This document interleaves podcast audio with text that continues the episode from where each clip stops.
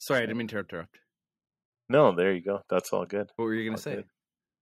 Good. The Australian women loved me.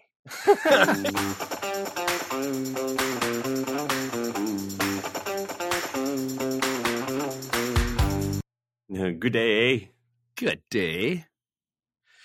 day, and welcome to another episode of Forge Side Chat, a podcast about blacksmithing, bladesmithing, and everything in between, with a heavy emphasis on the Great White North. We're talking about Canada, and today on the show, we've got Alex Norton coming in with us from Tasmania. I don't know if you know where that is. Pardon me? The Canada of the South. The Canada of the South. No, we were just chatting about that, and if you've ever been to Tasmania or know of Tasmania, then you'll probably know how much it's like Canada. It's just complete opposite side of the world from us, that's all. And Alex was kind enough to jump on with us this lovely evening here, his morning there, to chat about his life as a blacksmith. And maybe we'll get into what he's done before getting into blacksmithing too. You never know. You might remember we had Alex on with us as Forge Side Chat when we did CanIron, which you can still go onto the CanIron website and find all of the CanIron stuff that happened. Use the password Big Anvils, I believe is the password, to get you in to access all the videos, if they haven't just put it up for free at this point. That was a great event. Yeah. Oh, dude, that was amazing. And no thanks to you for kicking us off. You were the first person that we had on Friday evening, and it was an amazing chat. Everyone was super pumped on it. I was blown away that we pulled that off, to be honest. I couldn't believe that I had anything to do with something that amazing in the long run. Like, wow. But so Alex is a knife maker. If you don't know, you can go find him on Instagram, Facebook, TikTok, YouTube, all the socials under Valhalla Ironworks. He's making some pretty freaking amazing knives. He's making some really badass knives and folders too. Some really, really cool folders. I'm just going over your Instagram right now and drilling and realizing that I really need to up my game to get anywhere near this. So, yeah. Thank you. It's pretty fascinating to see the fact that you went from starting this venture, you know, just in a shed type thing in your backyard or whatever, and you're still pretty much working out of a shed in your backyard, aren't you? Yeah, I started in a garage that was crammed with other stuff as well. Like I had a tiny little 2x2 area in the garage, and now I'm working out of a 150-year-old wooden shed in the middle of rural Tasmania, and it's in that regard I haven't really come that far, but I've just crammed more gear in there now. Well, I think that's just a blacksmithing thing. It's all about, you know, making your craft, but really what it really is just buying more tools. It's collecting, you know, gear, yeah. Yeah, yeah. Oh, 100%. 100%. Yeah. And I mean, one of the things that's really awesome about that is it just goes to show that you don't necessarily have to have, you know, some world star resort for a shop. You can be working out of a 100-year-old wooden shed and be producing some amazing freaking knives. Very cool stuff, yeah. If you've been following Alex, you know you're going to upgrade to a shipping container soon. Mm. You're going to have power to it? Yeah, I'm slowly in the process of converting my entire workshop to run off-grid from solar and wind energy. Currently, it's about 50% there in terms of power consumption, but I'm slowly upgrading it because it's expensive to do and time-consuming to actually run the electronics for that. So, managing that much off-grid power is potentially dangerous if you do it wrong. Right. So, especially when you run welders and things like that, you really need to have a serious setup. But Tasmania has a massive hole in the ozone layer above it, which means UV is really high, and there's a constant wind here coming off the Horn of Africa and then blasting across the side of southern Australia. We call it the Roaring 40s. And so it just made sense to take all of that free energy and use it to power my shop, especially with the rising energy costs. So I'll be able to just transfer all of that to the shipping container, and it'll be a portable workshop, truly portable workshop. Very cool. Get a windy enough day, just hook that thing up to an overhead belt shaft. Yeah. Go new school, old school. Right. Yeah, big time. So I've followed you intently for years now, listening to the Forgecast that you were the co-host of for the longest time. Unfortunately, I haven't been able to keep up to you for the last couple of months because you're no longer co-hosting the Forgecast. I'm not really too sure the backstory to what's happened with things there, and you know, life got too busy on your side that you've decided to go on to venture on your own now. And yeah, it was sort of it's like a good TV series, you know. You can either run it into the ground by just because it's popular, keep going with it and tell people who can't stand it anymore, or you quit while you're ahead and leave on a high. And the art of a good TV series is knowing how to wrap it up.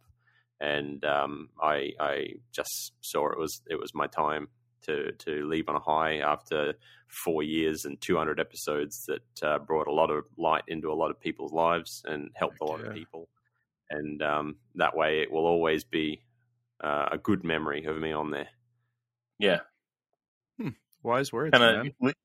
Leave it like Seinfeld or Friends at the top of your, at the peak. You're not jumping the shark. Great Breaking Bad. Yeah, there you go. Yeah, definitely. Leave everybody wanting more, right? Or MASH. I'm rewatching MASH at the moment. Man, that was a freaking amazing show. An underratedly amazing show. Yeah. So you'll have to forgive me. I don't follow you very well on YouTube. Are you still producing a lot of YouTube videos, or yeah? I wouldn't say a lot. My YouTube upload schedule is very erratic and always has been. Just because I refuse to release YouTube content for the sake of releasing content.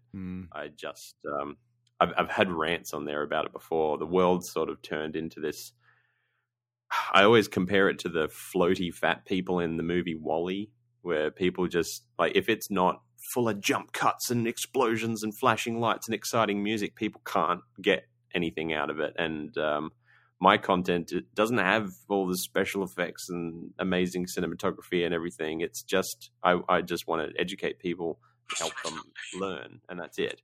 And so my content is aimed at that. It's just pure information. Every so often I'll do something that's just for entertainment, just because I want to do something fun, and it's literally the only reason that I will do something that's a bit more creative. It's for me, and so I only ever upload if I've got something to say or something to show, rather than to try and grow the channel. I'm not doing it for that, because if I start down that road with my background, it'll turn into a beast that has to be fed.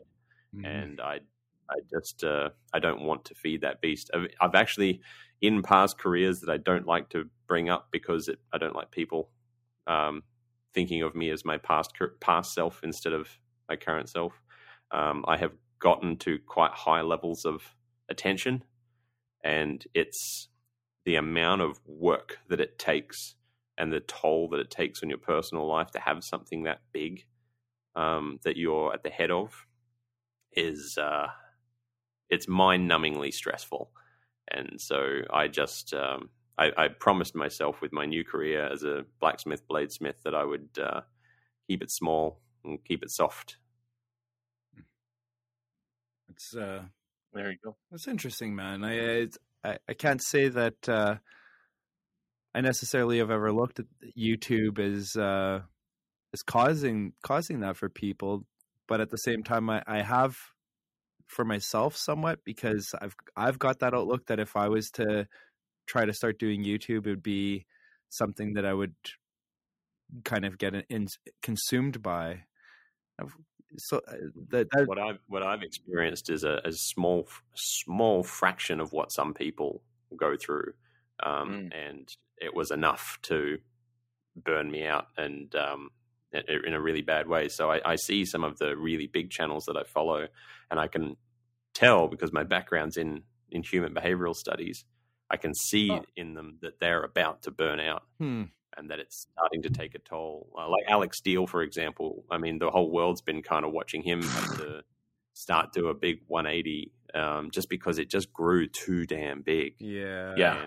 And that, it's the sort of thing that once you've had it happen to you, you never want to have it happen again. Mm-hmm. And so it's, I know it sounds like a horrifically egotistical thing to say, you know, I'm deliberately not getting big. But there are steps you can take. There's a formula you can follow, and that formula involves giving a part of yourself that you can't get back.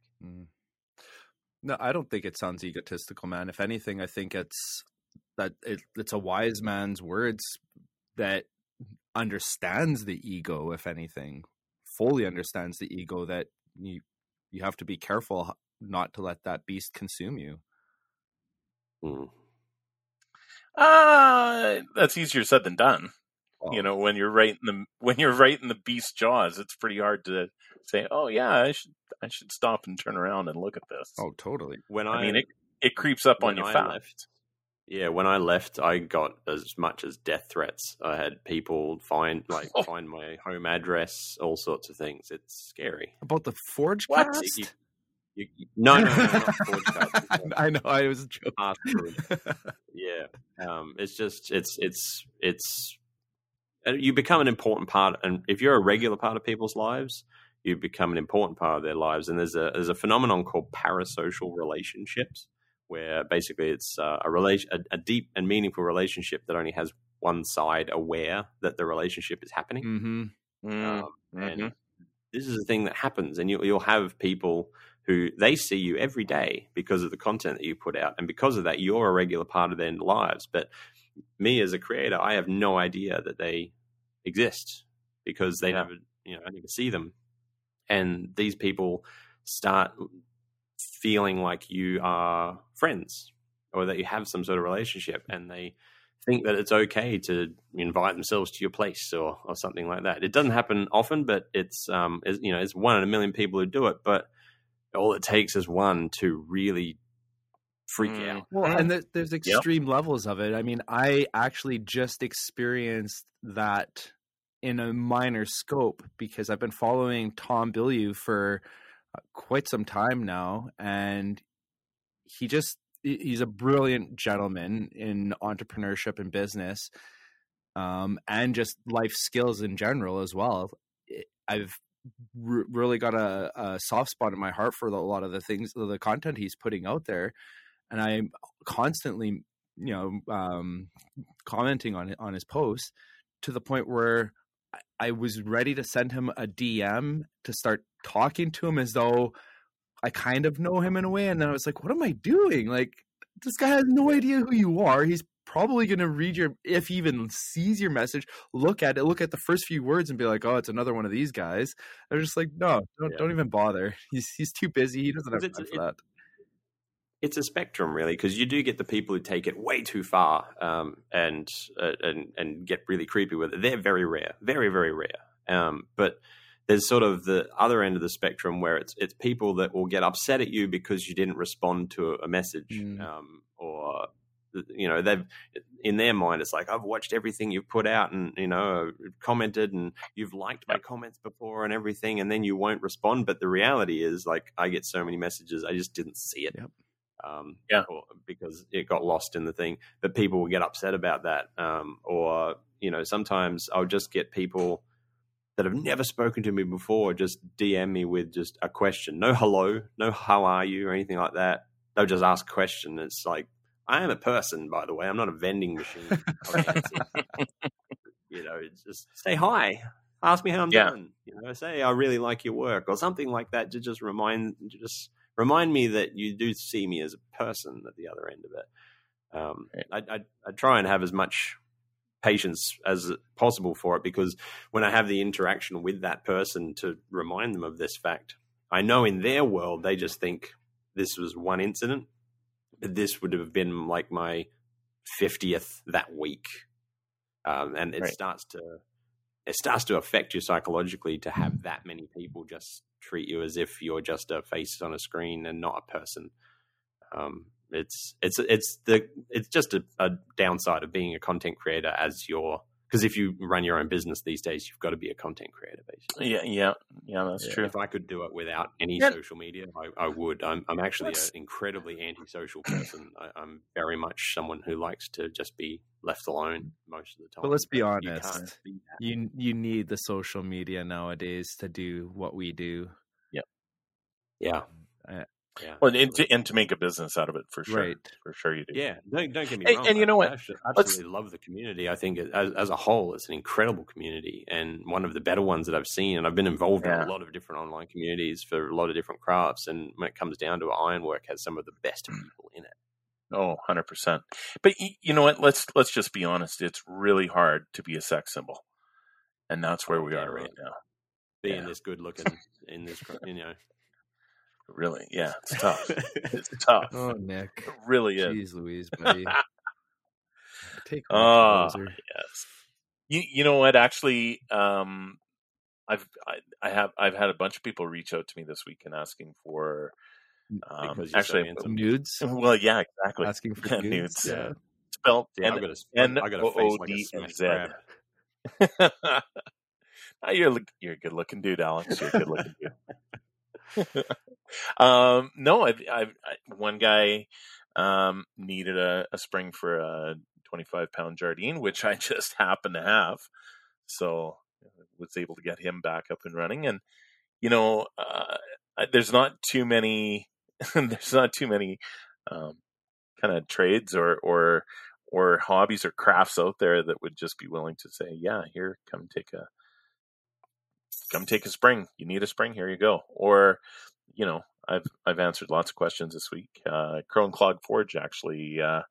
Shout out to Joshua there. He gave me a call this morning, and we I gave him some pointers on waivers and all that kind of stuff. And is he the one that just got the 25-pound Jardine? No, it was Will Leonard from the Forge Co. Okay, I know he Josh just got a hammer too. What did he get? Yeah, he's got a 50-pound. Nice. He's got a 50-pounder. Yeah, I'm a little jealous there. I think it might be a Little Giant, actually. Yeah. But, yeah. Either or. Yeah. Power hammers are good. I like them. But, what's yours again? Yeah, mine's a 25. Yeah. Sometimes the small ones are good, you know? Oh, yeah. We just had... what's his name? Matthew Harris on a couple episodes ago, and he was telling us about how he started his business off with a 33-pound hammer, and that to this day is still one of his favorite hammers. Half of his feelings of that is just you know, attachment to it for it being the moneymaker it was back in the day for him. But I mean, you know, those mechanical hammers hit so fast, and they hit really quite hard, and those fast hits, that's what does it. That's what you're looking for. Yeah, for sure. I have a number 6 fly press. That's my force converter. Oh yeah. Yeah. Like my mum says, why buy the whole pig when you only need a little sausage now and then? Back to the sex symbol thing. I was just about to bring the tool cougar out there, and then he brought up his mom, and I was like, well, that's bad timing. Fly presses are great because you still get, I don't get much time for exercise. So being able to forge by hand and then work a fly press, working big billets down, and especially when doing Damascus and that, you get a really good workout. Right. Yeah, no kidding. Yeah. No kidding you do. Yeah. You'd be surprised how much force they have for a mechanically... Like, it's just a force multiplier and nothing else. No motors or anything. No. Right, yep. No. Yeah. Good old physics. Well, and the nice thing about it is, in your situation, is you got power, so you kind of got no choice. Yeah, because my workshop may be solar-powered, but the forge has no power running to it at all. It's over in a separate shed, and it's completely off-grid. Yeah, a dirt floor too, so there's no putting a slab in for a power hammer. Wait, so you have the forge and you have a workshop, and the workshop does have power in it? yeah, the workshop is where I do all the grinding and finishing and things like that. That's where I've got power, and the forge is across the field in another shed that is completely off-grid. This makes sense now because, you run 2x72, so gotta have power for that. What kind of power do you got coming in for that workshop? No, just house power. Is it 220 or 110? Yeah, 240 volt we have in Australia. Yeah. 10 amp, 240. 10 amp? My 10 amp, my dear. That's not very much. It's not much. And the solar that I've got is a 3,000, 6,000 sine phase inversion. So I can run up to about 8.4 amps on that pretty comfortably. That's okay.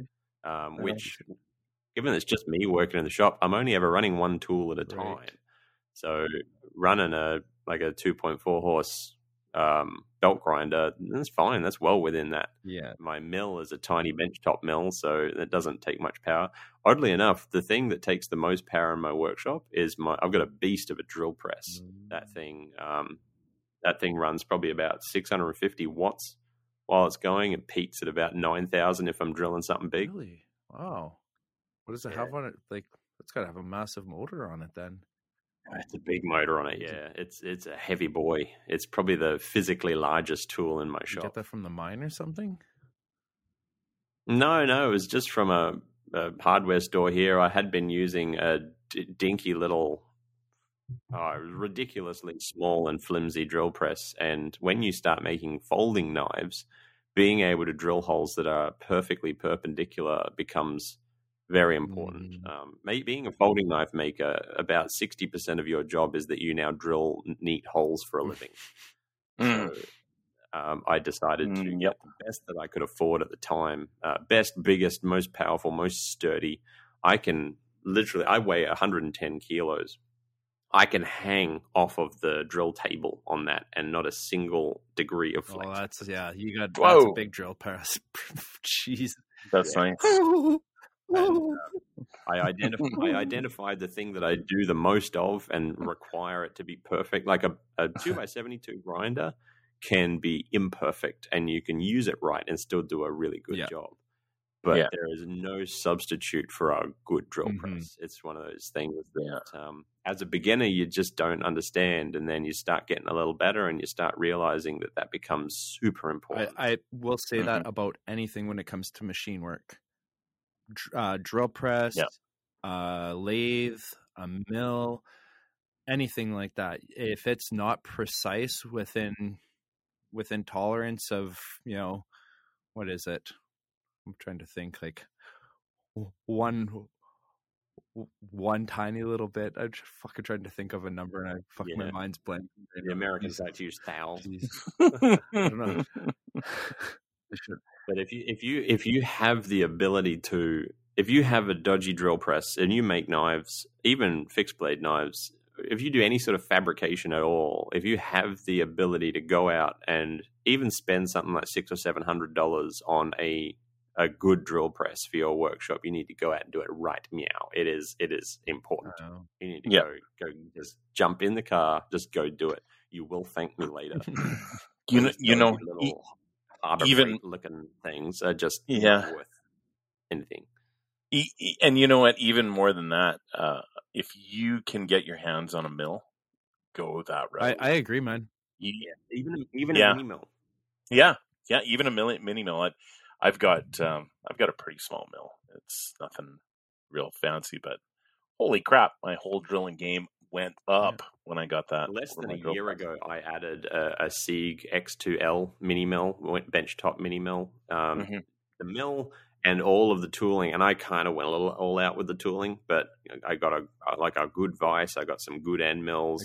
Good vise makes a big difference too. A couple of upgrades to it and things just to make it run a bit better. And the whole thing cost me about $3,000, and it was terrifying to spend that much money on tooling, and I had to save quite a bit for it. But honestly, I have used that thing every week at least once. Usually it's like 4 or 5 times a week I'll use it, and ever since getting it.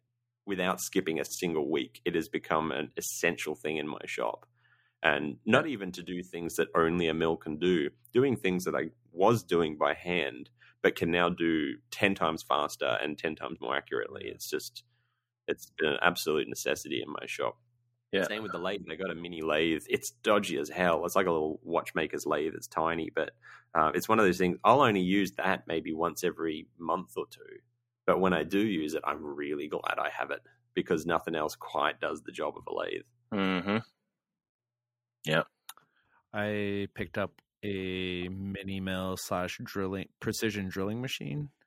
It's a Chinese knockoff of, well, King Canada is essentially a Chinese knockoff of somebody else too, I'm sure, whatever. But King's made in Canada. It's good stuff. It's, but the Chinese models are the exact same as King Canada. And there's other companies that are made in USA that are exact same as King Canada as well. So it's like, who was it? The chicken before the egg kind of deal. Like, who was the sort of thing that you crack open the crate and you get that really pungent smell of cosmic? Oh yeah, covering. Yeah, everything.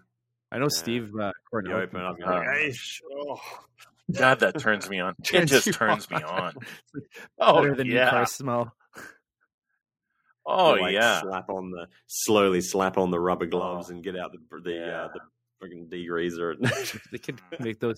I'm gonna have some fun with this. Spray it down with brake clean. Oh yeah, some air fresheners in that scent would be great, hey. Cosmoline air freshener. Oh yeah, kind of it's more of a mix between mothballs and Cosmoline. That's what it really is. There's a little bit of mothball tinge in there. Tinge is just I can't handle that. Mothballs. Do you have mothballs? No, they're regular. My balls are regular. They're not mothballs. I keep mothballs around, but for a different reason.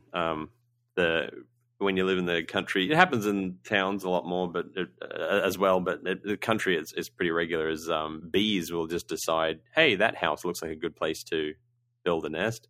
And so you just get bees in your wall. And if you poke some mothballs down in there, they leave. It's hilarious. Oh, really? I was just listening to really CanIron podcast and fucking Roy the psychopath. He was talking about how he had his house was infested with bees, got rid of them, went down in his basement and saw them there again. So he called the guy back to help get rid of them. The guy's like, I'm just out of town right now. I'll be there in a bit. By the time the guy got there, the bees were gone. And what the fuck? And apparently, I guess bees will do this, is they will just roam in packs looking for a new place to set up base. And if you find them mid-travel, it's quite fascinating because they protect the queen by building a ball of bees around the queen. And it'll just like hang there in a bush or a tree or something as this sphere of crazy bees. And the queen is in the center. Yeah. And then eventually they'll do that while they send scouts out, and the scouts will all look for places, come back and report, communicate the vibe of the place. And they make a group decision on which one is the best option. And then they move there and check it out. And if they like it, they settle in. Well, in Roy's case, the guy that was helping him get rid of the bees told him, they probably took off because they realized you're a psychopath murdering motherfucker. Bee sense. That's fair. That's fair. I'd probably move on if I saw him too. I don't know. What? Got a question for you, Lando? Shoot. How's the hammer coming? You know what, man? I meant to message you about this. Do you want me to put a handle on it? Or do you want me to just send you the hammer head? Oh, I figured that much. Okay. Yeah. Well, I got to work on that then. Yeah. Okay. But the head's done? I'd say it's 90% done. I haven't hardened it yet. No. Well, that's all right. That doesn't do much. Yeah. Awesome. I'm very excited. I've got as a smith on the mainland of Australia called Nathan Butcher, who is making me a flatter. I follow Nathan. And I've always wanted a properly forged flatter because I've always used the dodgy ones where you weld on a plate to another hammer, and people usually do it. Forging a flatter is such a nightmare to do. And he's forging me one with his new power hammer, that his tire hammer that he's building. Oh, right on. And I'm very excited to have a proper flatter in my shop for once. It's such a handy thing to have. Yeah, they really are. Yeah. The flatter, I use a... Go ahead. I use a Mustad flatter. It's I got it at a Farrier supply store, and it works great. I mean, it's not very big. What'd you call it? Mustad. That's the brand. Huh. Yeah, I've got. So my work was throwing out these big, giant, round, cylinder-like pieces that have a larger.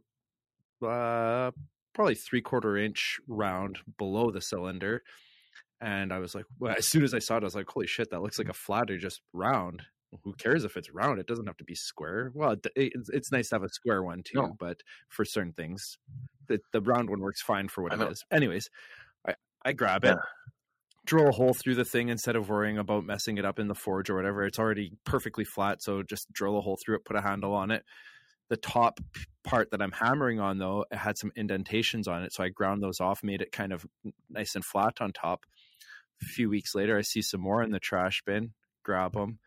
I have to make sure it's okay to take this stuff, talk to the boss or whatever, and he makes me sign it out and stuff. So I bring it home, put them on the shelf, go to do the bearings on my camper trailer, and realize that they're all effed up, so I have to replace them instead of just repack them. So I'm doing the work to replace them, go to put in the new bearings, and I'm like, I'm trying to find something like a socket or whatever that I can use to push the bearing back. And I'm like, wait a minute, and I grab it.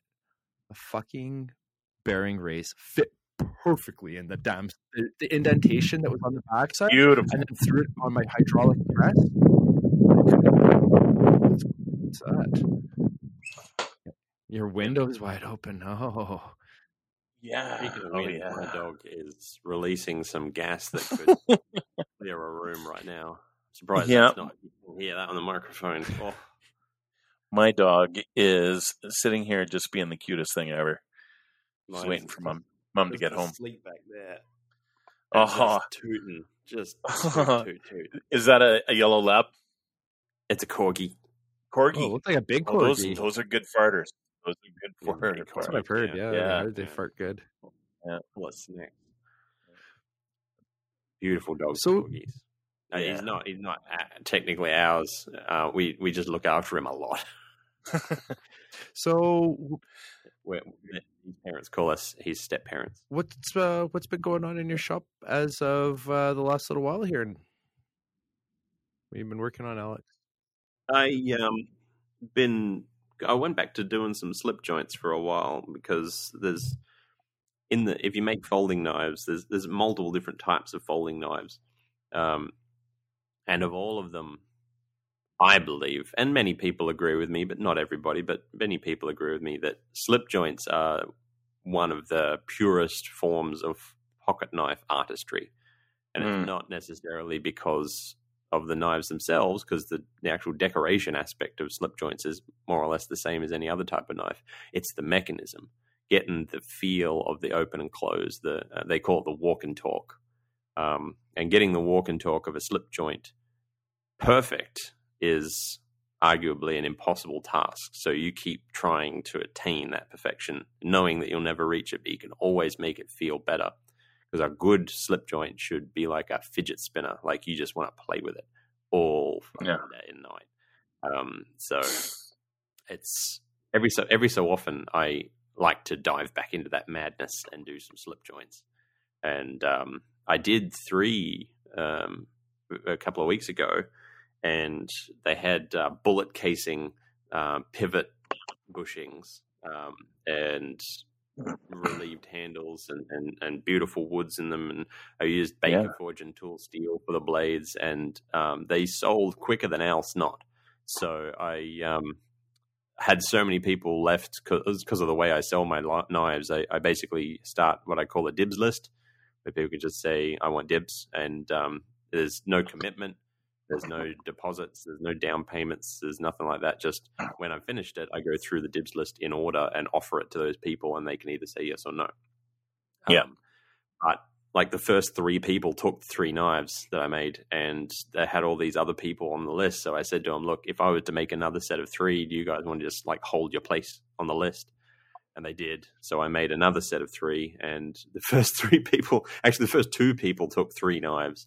So I've still got all these people wanting slip joints. So I'm probably going to have to do more, but I need to have a little break from it. Doing the mechanism of a slip joint. Like, it's very easy to make it work. It's very difficult to make it beautiful. And it takes a lot of focus and refinement and sitting there with an optivisor and measuring things. And it comes down to removing like 100th of a millimeter at a time in different angles and curvatures and things like that to make that. What are you using to, what do you use to remove the material? Everything from, what are they called? Those stones, borides, I think. Yeah, boride stones. Yeah, yeah. Boride stones to files to. I've got a 1x30 grinder as well that I can run really high grit belts on and have a lot more precision in what I do. A lot of people think that the 1x30 they write off the 1x30. Like, I love it. Have a 1x30. Have a 2x72, but having a 1x30 in their shop as well as a 2x72 is just a superpower. I will rough things in and then slowly start removing. And I follow there's different styles of slip joint mechanism, and the one that I do is called the dog bone style, which was pioneered by a knife maker who I believe has passed now, called Jerry Van Isinger. His work. And his work spreading education of that method of slip joint. I've tried a lot of different types, and his method, I believe, makes the smoothest, most beautiful action. So I follow that same technique, and I actually did an online course about how to do it and how to chase that perfection. That's like 8 hours. You took the course, or you have that course? No, I did an online course, put one out there, because Jerry was really good at spreading the information, but he would usually only do it in person. And because he worked making knives until he was like in his late 80s or early 90s, and wasn't great with the technology. But he was one of those guys that would like go to Blade Show, set out his table, and then by lunchtime on the first day, he'd be sold out and just be walking around chatting to everybody else. Wow. And so my online course does the same style of dog bone slip joint, and it's a course on how to make one of the simplest types of folding knife, and yet it's 8 hours long because of I go into so much detail about probably too much detail on how to get that feel right, and it's something that every so often I love doing, but if I was only to do that over and over again, I think I would go insane. Plus, there's not too much. I like doing wacky builds. There's not too much room for wackiness in slip joints. So I'm feeling that. Well, that's what I was, looking at your Instagram. That's what I was thinking. Wacky. This is wacky. Yeah, like folding 8-inch buoys and trident main gouges with clockwork mechanisms that open. It's gorgeous, man. I don't know if you remember the timekeeper knife that I did that had over 2,400 watch parts in it. That's crazy. No, I don't remember that. No. Sorry. That's in a private collection in Wisconsin. Oh, that's awesome, dude. That's crazy. That's so crazy to you've been in blacksmithing, what is it, like 6 years now or 7 years? 7 years, but 6 doing it full time. So, like, I was pretty sure me and you started right around the same time, and holy frick, buddy, to think that you've gone to the level you've gone to in that time, man. Wow. It's funny. People say that to me a lot, but I see myself as really far behind. And I'm constantly trying to, I think that's probably why it's a curse. Cause you look back at knives that I've sold in the past, and I want to take them all back and remake them for people. Cause I think, oh my God, I can do so much better now. But I then see people like Niels Vandenberg or Karl Royer or Guillaume Ducasse making knives, and I'm like, I've got so far to go. Yeah, you know what? In 10 or 15 years, you're going to be saying the same thing. Yeah, you know, and exactly. But the reason The reason for that is you're continually learning and improving and getting better, and you know it's really cool because knife making is affected by Zeno's paradox of you know, to reach a destination you've got to first reach the halfway point, but then to get to the halfway point you have to reach the quarterway point, and so on and so forth. So it's technically impossible to reach a destination. Some crafts, some fields are like that; they're impossible to master. There are plenty of fields out there that you can learn everything there is to know and completely master it and be able to do it. The design, I mean, you guys work with engineers. The design of the Zippo lighter, they perfected it. They realized we can't do any better, and they just stayed there and they just kept making it because it's perfect. But knives, there's no such thing as the perfect knife. You can't attain it, but you can always make a better one. I mean, humans have been knives are what makes us humans. It's the first tool that we picked up and started making, and the function of the knives is still the same as that first napped piece of flint. It still operates exactly the same way, and yet we've refined it and refined it and refined it for thousands of years. New materials, new shapes, new edge geometries, new everything, and now working in this age of technology, we're sending people into space and all this sort of thing. We still need knives, and so we've now turned it into an art form, which arguably has been done for hundreds of years now. But now moving forward, it's just going to refine more and more into an art form, which means it can just advance even further. And now we've got these amazing custom steels being made specifically for knife making, like Apex Ultra and things like that, to make it the metallurgical side of the knife making more refined and perfect. And it's just this deep dive rabbit hole that you could double in skill every month for the rest of your life, and on your deathbed still look back and think, I had so much further I could have gone. Okay. So there's something to play on all of that when it comes to being the type of person that does this kind of stuff, because you have to have the right mindset to do this stuff. You have to have the right mindset to start your own business and to actually succeed at running your own business. And the two mindsets are very similar that to attain both of those things, to be a full-time knife maker that wants to continuously learn and will always think to themselves that they could have been better. On the same hand, it's the same mindset that goes into running a successful business. And there's two parts to that, one of them being the type of person that is extremely confident in yourself that you can do it, but also so self-doubting that you will never be the best at it. So you have to try harder, and you will always continuously try harder and harder to be the best, because you don't actually... I like to sort of sit right in the middle and be a person that is always convinced that I will be able to give it a shot. Yeah. So I don't know if I'll succeed. Like every time I do one of those wild, wacky builds, I start it having the idea of the finished thing and being pretty sure that I'm not going to be able to do it. As I have no idea how I'm going to do it. But the one thing I am 100% confident about is that I'll give it a go. Right. You have the confidence to actually do it. Yeah, and in the process of trying to make it happen, I learn new things. I do some figuring, as the Texans say. And by the end of it, not only do I have the finished product, I have learned a heap of things. And so it's not the end product that is the valuable thing. It's the amount of lessons and new skills that I've developed and fears that I've overcome by doing it. I definitely can feel that, man. Right. I did a knife build with Justin not that long ago. I went to his shop and spent a day with him and did a chef knife. The amount that I picked up from that 12-hour day I spent with him, oh, man, I couldn't believe all the different things that I picked up from it. And a lot of it just translates into artistic blacksmithing. Exactly. Too. I mean, that's the thing. I'm not into this to make knives. You know, the skills that you learn from traditional, artistic or architectural blacksmithing translate into knife making as well. It's, this whole game interchanges so much.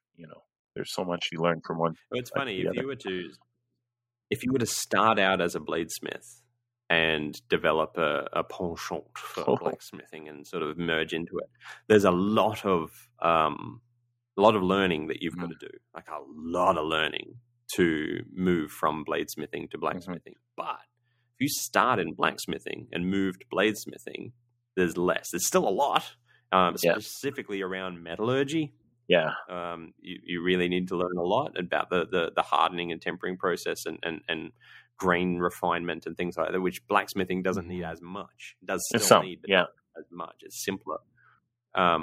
But it's probably it's 50% easier to move from being an accomplished blacksmith to be an accomplished bladesmith.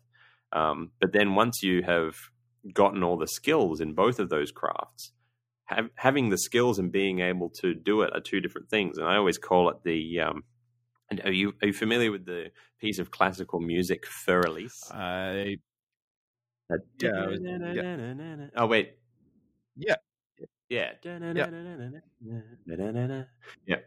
So if you've ever heard that played, I call it the Fur Elise problem, and this is nobody else calls it that. It's just me that calls it that. So as you know, try to look it up. If you hear that piece of music played correctly, it sounds very, very different to if it's played passionately. So it's the same notes, but if you play it right, it's so moving. But if you hear it played correctly, literally just as the sheet music says to play it, it sounds very cold. There's no emotional connection to it whatsoever. And it's what makes the difference between like paint by numbers and an artist, like an actual painter. You paint by numbers, you are filling in all of the exact notes, but how you play them matters. And blacksmithing and bladesmithing both have that. It's understanding sort of, to blend between the lines a little bit.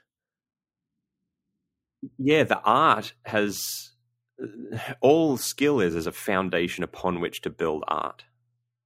It's there's a reason that some musicians have become legends that will never be forgotten throughout until the last human draws their last breath.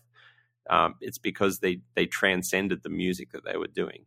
And you see this a lot with I see it a lot, at least on my TikTok feed, because I'm a guitarist, and so I see a lot of guitarists popping up on my TikTok feed. And one of the tropes, if you get into learning to play electric guitar, you learn to play some AC/DC. Good old Akadaka comes up, like Highway to Hell and things like that. And you see a lot of people who are clearly very accomplished and skilled at playing guitar, playing AC/DC music.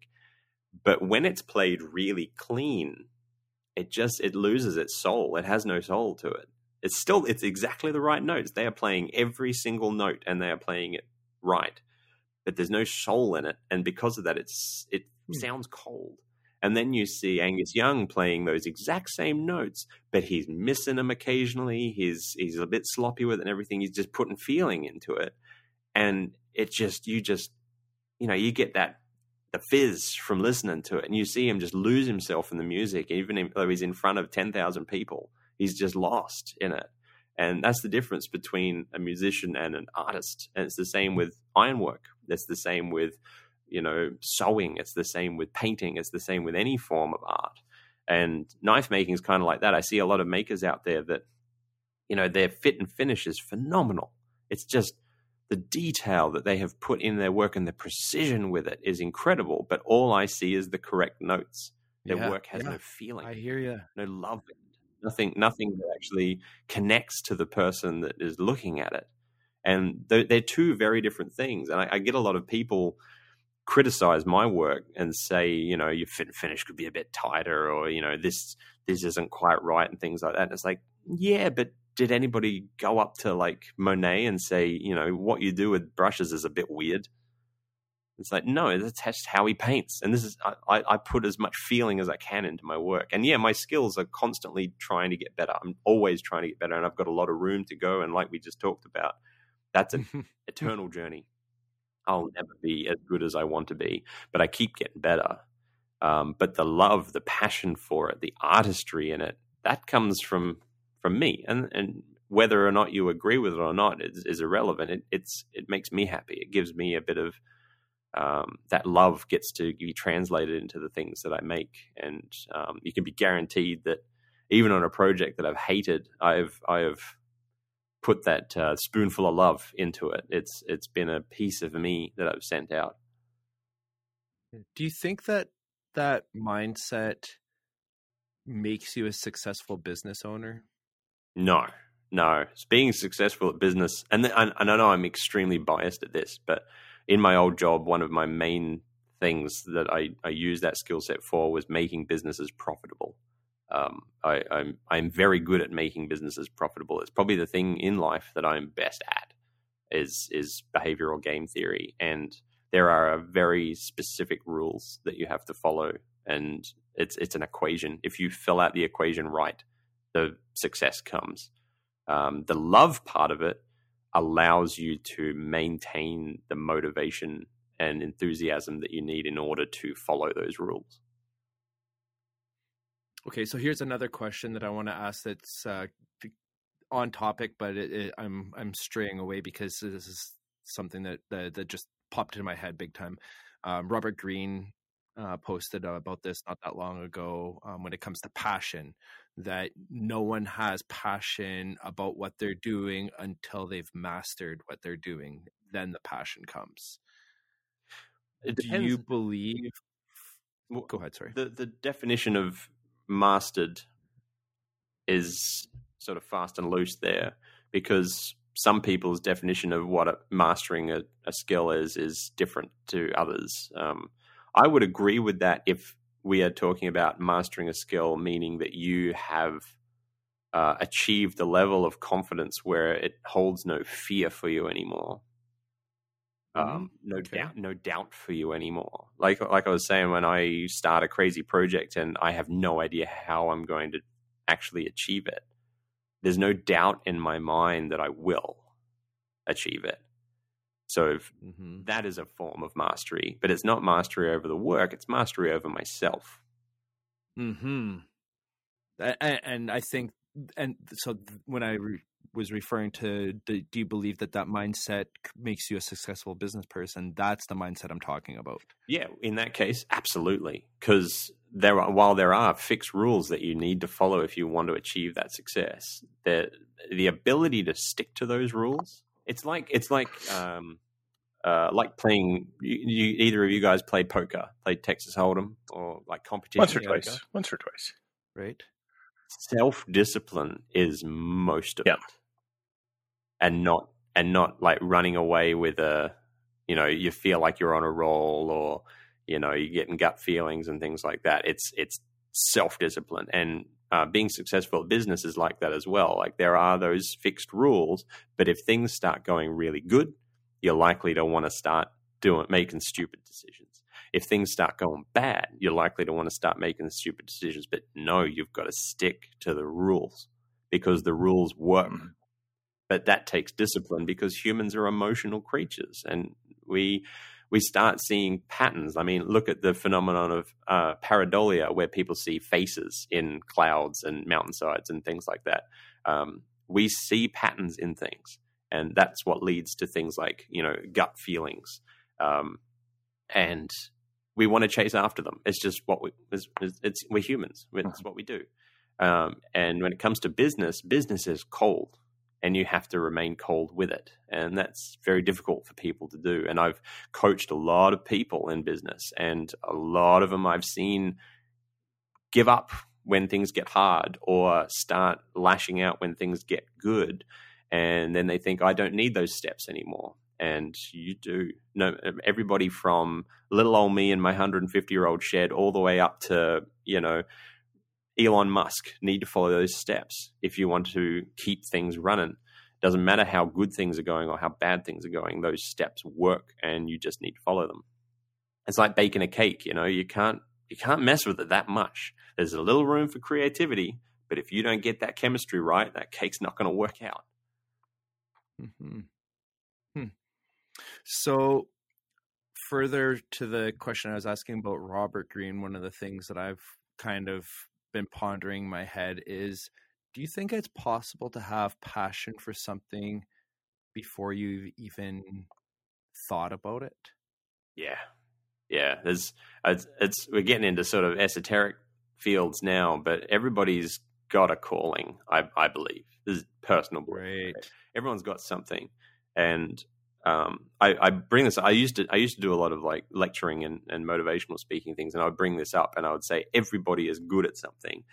Everybody, and then I would say, raise your hand in the audience if you think that there's nothing you're actually good at.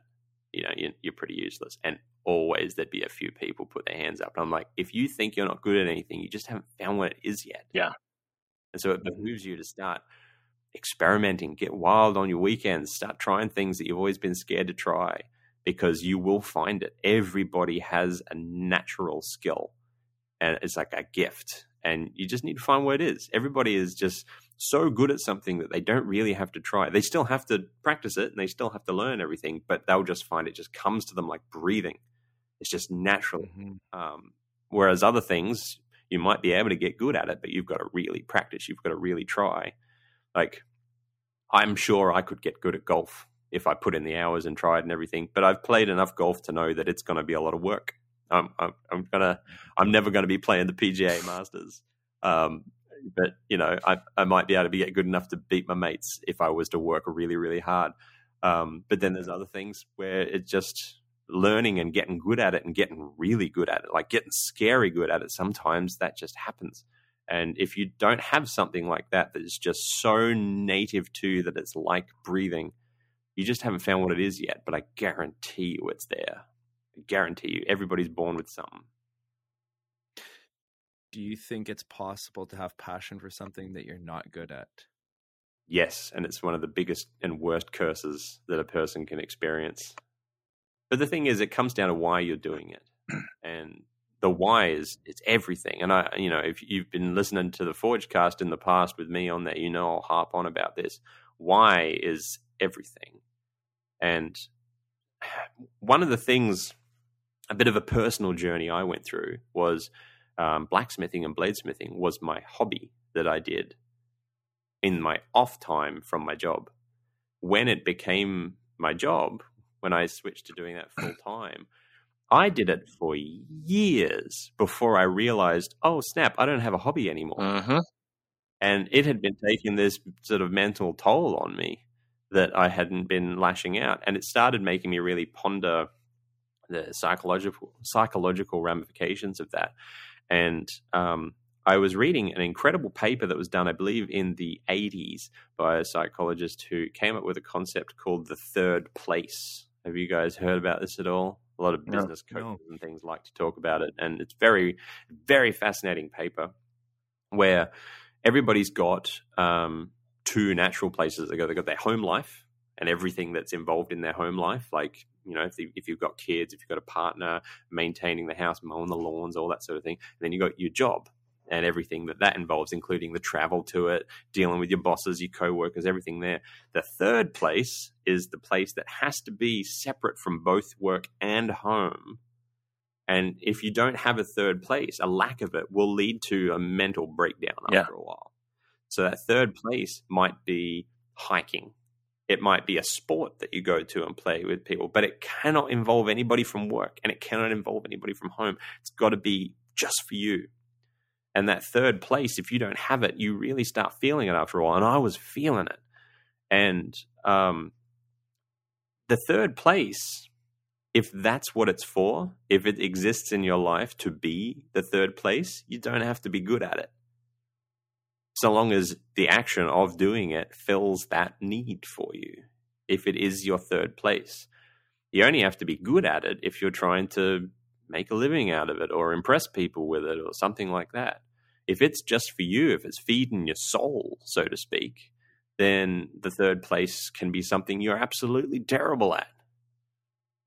Like I'm one of my third places is music. I'm a guitarist and a singer. I will never be playing Carnegie Hall. I'm not great. I'm not a particularly good guitarist. I'm not a particularly good singer, but I love it.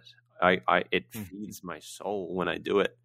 And I luckily live out in the middle of nowhere, so people don't have to put up with listening to me howling like a dingo. But I feel bad for my neighbors. Yeah.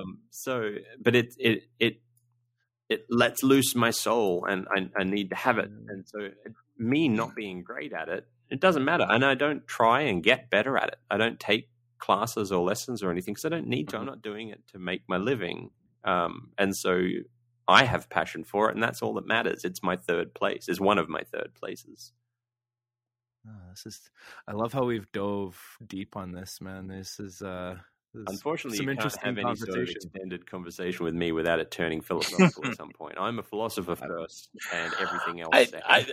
I think that there's a lot of philosophy in blacksmithing and bladesmithing, anyways. I mean, you know, and a lot of psychological benefit. Yeah, for sure. You know, I think we had a saying on the Forgecast in Latin: "In ignis veritas," in the fire there is truth.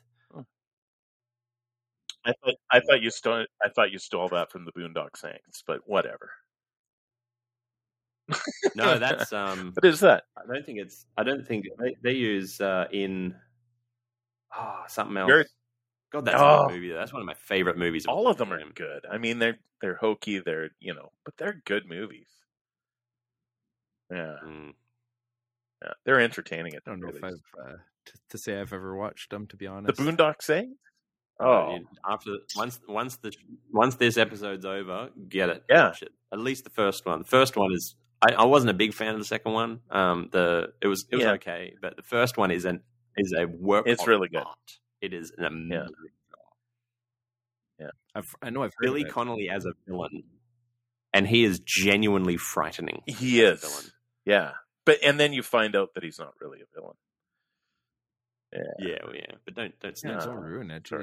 Sorry, I couldn't help it. It's like a 30-year-old movie. I think it's probably safe, although Lando behind the times a little bit. Can you believe Darth Vader was? No! Spoiler! No! Let's change topics. What have you been up to this week, there, Nick?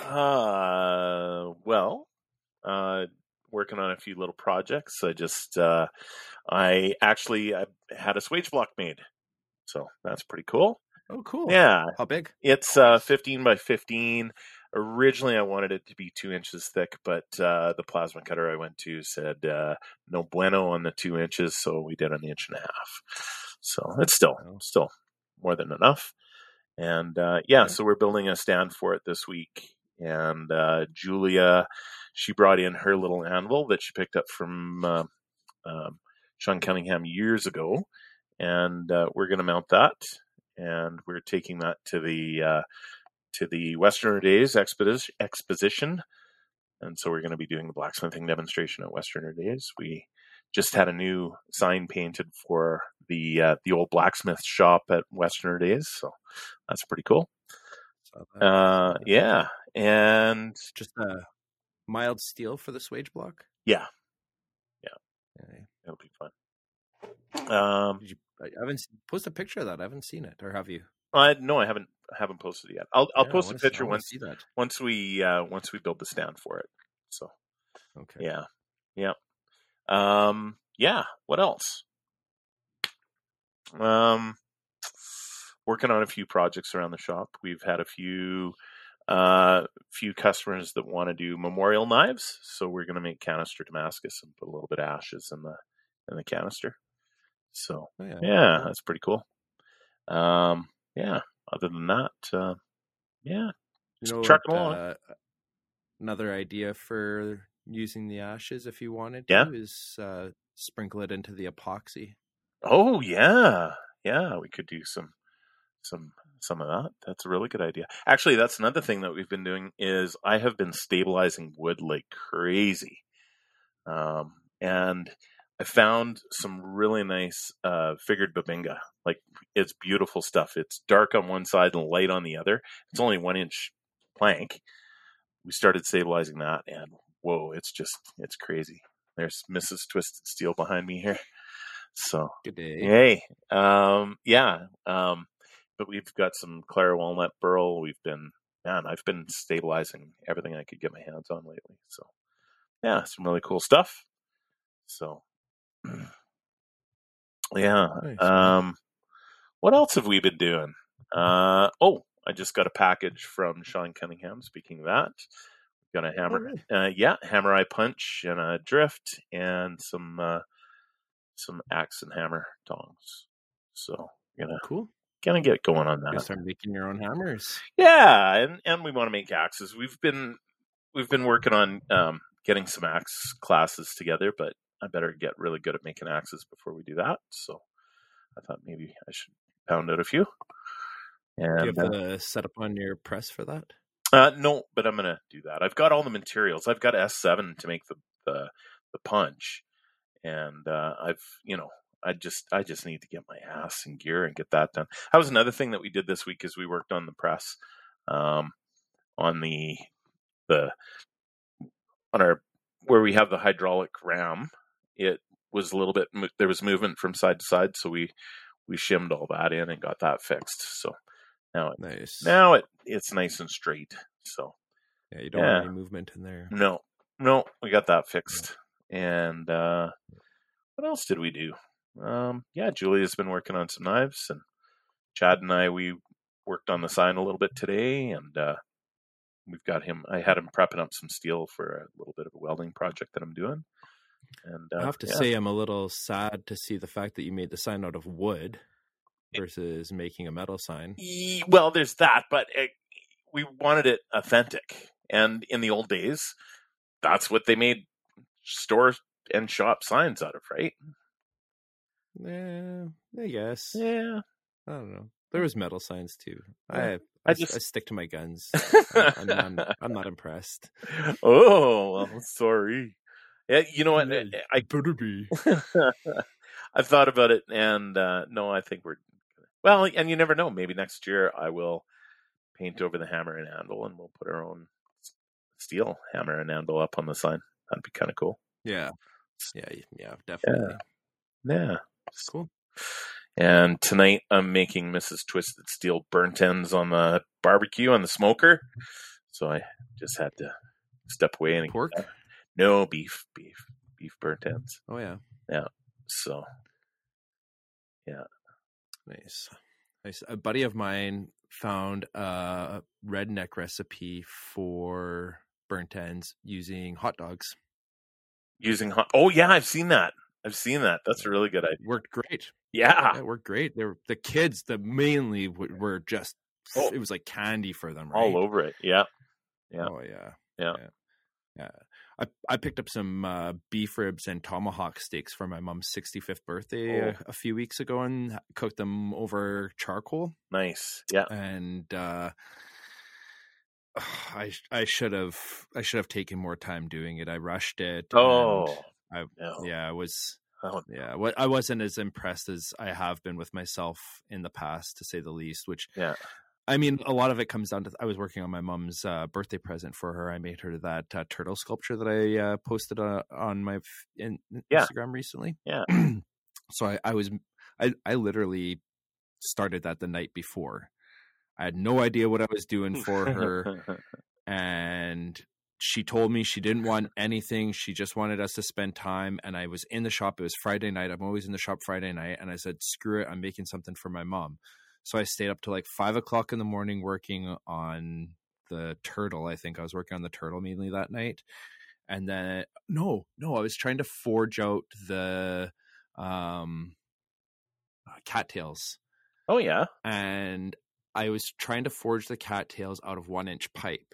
So I was tapering down both ends to create the stem and the top portion. Yeah. Holy gee, what a nightmare, dude. That was the dumbest idea. Why? I've come to realize something, that not everything needs to be forged. Sometimes it's okay to weld things onto forged items to save some time. Because let's face it, we have the ability to do that, so why wouldn't you fucking do it, right? Why did you use pipe instead of round stock? Because solid round bar would be way harder to taper down. Number one, no, versus pipe. Oh yeah, dude, I've made a whole schwack of cattails here a little while ago. I don't have a power hammer. Okay, yeah, fair enough. I'm using a... He is the power. Yeah, see, yeah, I was used to a 4-pound hammer on my guillotine. Okay, yeah. Pipe under the guillotine swages down fast, dude. Yeah, and that's fair, but you have a half-completed tire hammer. Shut up. I don't like where this is going. What are you saying? What are you trying to say? I also have a whole shop that I have to finish building in wintertime is my goal. And it doesn't seem like it's going that well. This really sucks to tell you about this, man. I just dumped my entire CanIron savings into my truck and my wife's car. I'm probably not going to CanIron now.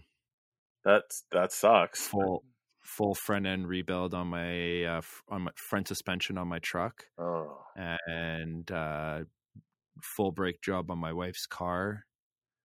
So, and then when I was doing the brake job on her car, I was like, oh man, there's a few other things on here that need to get fixed too. Rear struts starting to leak pretty good. Front struts definitely been leaking for a while. Oh no. Back brakes were like right seized up. I had to fully swap out the calipers on that, put new calipers, dude. New pads, because I'd been running like that for so long. And I didn't know this. She didn't tell me. Been running like that for so long. Front brakes were completely gone too, so I had to do those as well. At least the calipers on there were still good. Yeah. So yeah, fun. And then the trailer also, that cost me a couple $100 too. And just tally all this stuff up, and next thing I know, I'm like, wow, there goes $1,200. Awesome. Yeah, that's awesome. That was when it rains. Yeah, that was the money that I had set aside to go to CanIron. So. Maybe in the next couple weeks I can manage to come up with it. I did just sell an anvil today. I finally sold my Trenton, 140-pound Trenton that I've been trying to sell for a while. Yeah, well, that's good. Finally sold it. Yeah. So, and I'm really happy with the guy that got it. It's his first anvil, so he picked up a pretty decent anvil for his first anvil. And we got to talking, and he's like really stoked on this whole adventure, and he's gonna join up with the Manitoba Blacksmith Guild and stuff like that too. And right on, cool dude. Right. The nice thing about it is his name's Casey Jones. Like the singer? No, like the guy from Ninja Turtles. Oh. And the singer. Dude, I gotta tell you, Ninja Turtles was way after my time. Really? Yeah. Oh yeah, you're 50-something, right? Yeah, I'm 50. Yeah, you're an old fucking fart. G.I. Joe's was your thing, right? G.I. Joe's was my thing, yeah. Muffin the Mule. How old are you, Alex? 36. What? Wow. You're younger than me? Yeah. You seem so much more mature. More mature. Yeah. Right? I've been through some shit, and I've got some miles on me. I've been through some shit too, but I definitely haven't been through. Well, you've gone to like university and stuff, right? Yeah. Yeah, but also had quite a lot of, life shit kick me in the wrinkle beans repeatedly over the years, so it put some miles on the old noggin. I think a lot of people, get kicked. Life kicks you in the old wrinkle beans, to just about everyone in some degree or the other. I mean, some people get punched a lot harder than others, but we all have our own crosses to bear, right? So. Yeah. And really, I think that's what pushes you to be better. I think. I don't know. They say you're as old as you are anyway, so I'm about I'm right there. Excellent. I went from being 18 to 40 in like the blink of an eye, man. I'll tell you what. Yeah. Just one day I was a young buck, and the next day I was like, holy shit, you're not like that young buck anymore. What happened? Son of a gun. Yeah, you stand up one day and your knees sound like bubble wrap, and you're like, oh. Yeah. For me, it was in my hands. I started getting sore hands from all the work I do with my hands, and I'm getting like crazy dry patches on my hands from all the work that I'm doing with my hands too. And I'm just like, holy frick, pain in it. Let me tell you, the fact that my body cracks like a motherfucking glow stick and yet refuses to glow is right. Yeah. It's really amazing how over the last few years I've really found things that help ease the pain. Like ointments that you put on your joints, that kind of shit. Yeah. Tiger Balm, dude. Mm-hmm. I live Kalaya on that stuff. Kalaya is the stuff. It makes Tiger Balm look like sheep balm. It's you get it at drugstores. It's really K-Y-L-A Kalaya. Yeah, I'm gonna have to look that up. Not KY jelly. No, that stuff doesn't burn. No, unless you get the one that's like that heats up. You can get stuff with cannabis in it. So yeah. Well, that's right. You guys live in Canada, so you have access to one particular herb that makes you feel quite good. It certainly does. I'll tell you what, man. Yeah. I had a pinched nerve in my neck. It didn't matter how much of that I had. It did not do fuck all for me, man. No, it's not a miracle. I mean, it gets rid of pain is, I don't know about that, man. Maybe helps a little, but CBD oil certainly does. It's amazing when it comes to hangovers. I'll say that much. Well, that's true. That it's a fucking miracle cure for that. Yeah, it does an amazing job there. But can't remember where I wanted to go when Alex just had to step off for a second there. And we went on to our little rant about what we've been up to for the weekend. And the whole time I had this question in my head: when Alex gets back, make sure that's gone. It's gone. What is your go-to hammer? It's a contentious issue. I do almost all of my work with a 1.8 pound crosspeen because I'm a firm believer that people have the whole fucking dick swing size thing problem with hammers. Everyone's like, oh, you can't do anything without at least a 4-pounder, and people are swinging 8 pounders one-handed and things like that because they think it makes them more of a man. I will work everything up to inch thick stock with a 1.8 pound cross peen, and it's about technique. I can go all day with that thing, all day and into the night with a 1.8 pound and get done. And if I need to really move steel, I move up to a 2.3. That's all. There's only one place that I will ever argue with you on that you need a heavier hammer, and that's when you're working with a guillotine tool. Or but that's the thing. I use a 3-pounder on a guillotine tool, but now that I have a fly press, I find that I use the guillotine tool a lot less.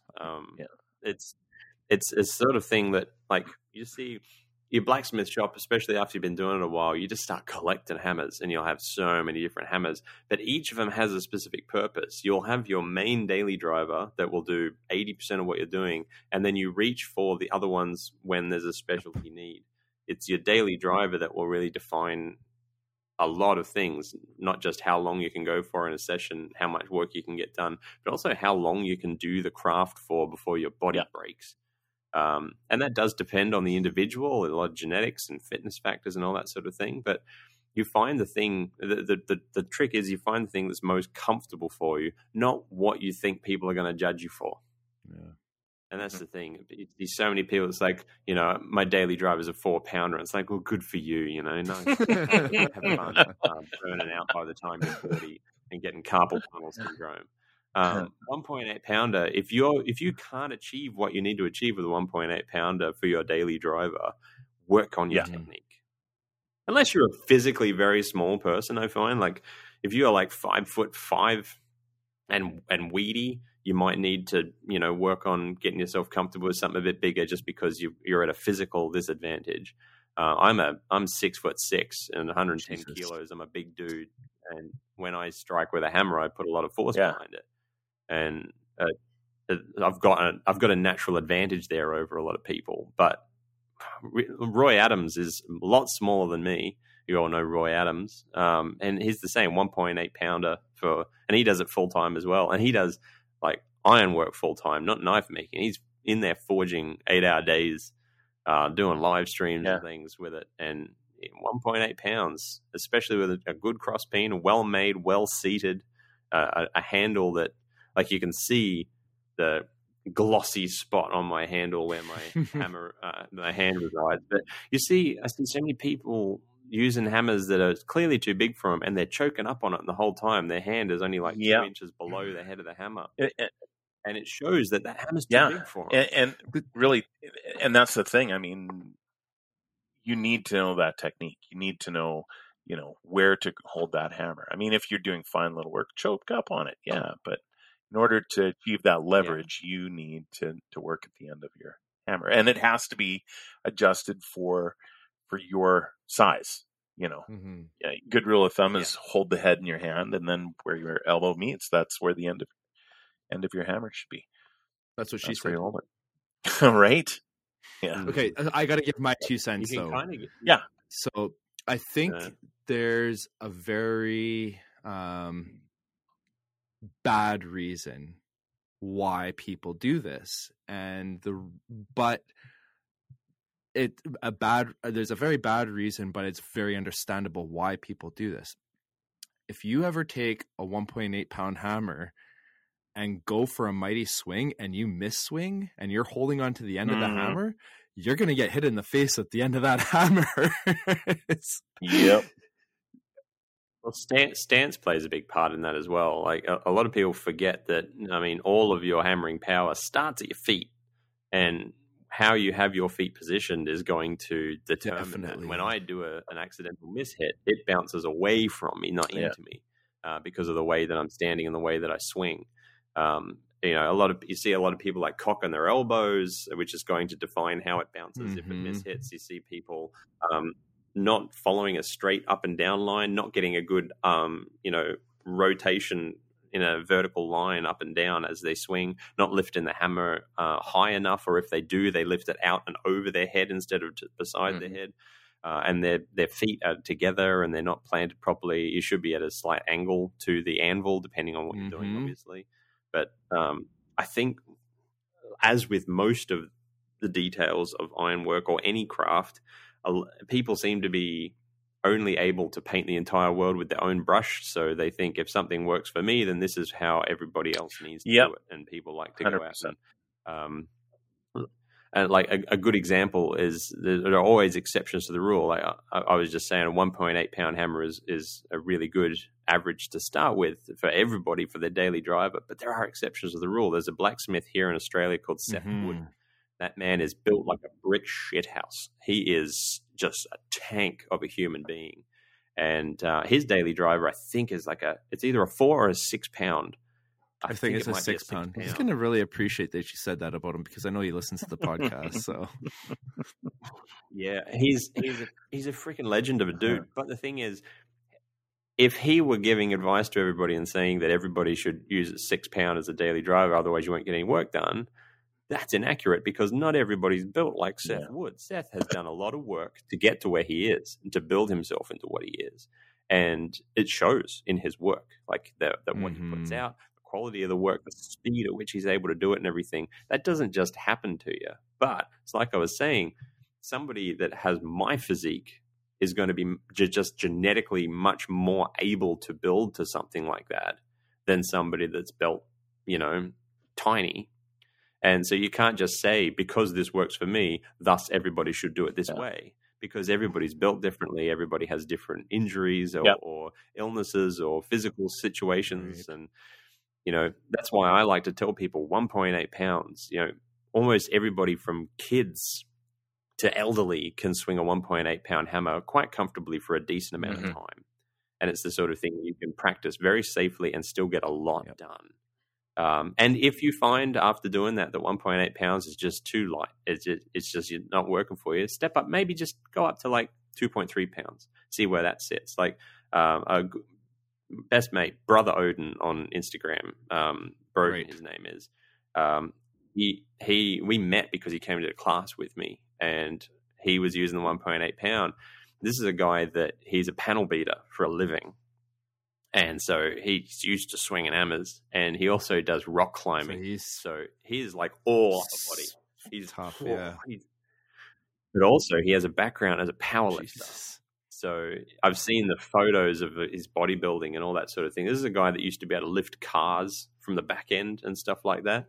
And so he settled into, he ended up getting a custom hammer made by a local hammer maker here in Tasmania called Jason Ellard. Jesus. Phenomenal work. Under a fly press. And under a fly press that he swings off like a parkour practitioner. And like that, but that he made, Broden got a hammer made for Hit to be his daily driver, and he opted for 2.3 or 2.5 pounds, and that suits him. And I've seen him do like an 8-hour day with that thing and still be go and do rock climbing afterwards.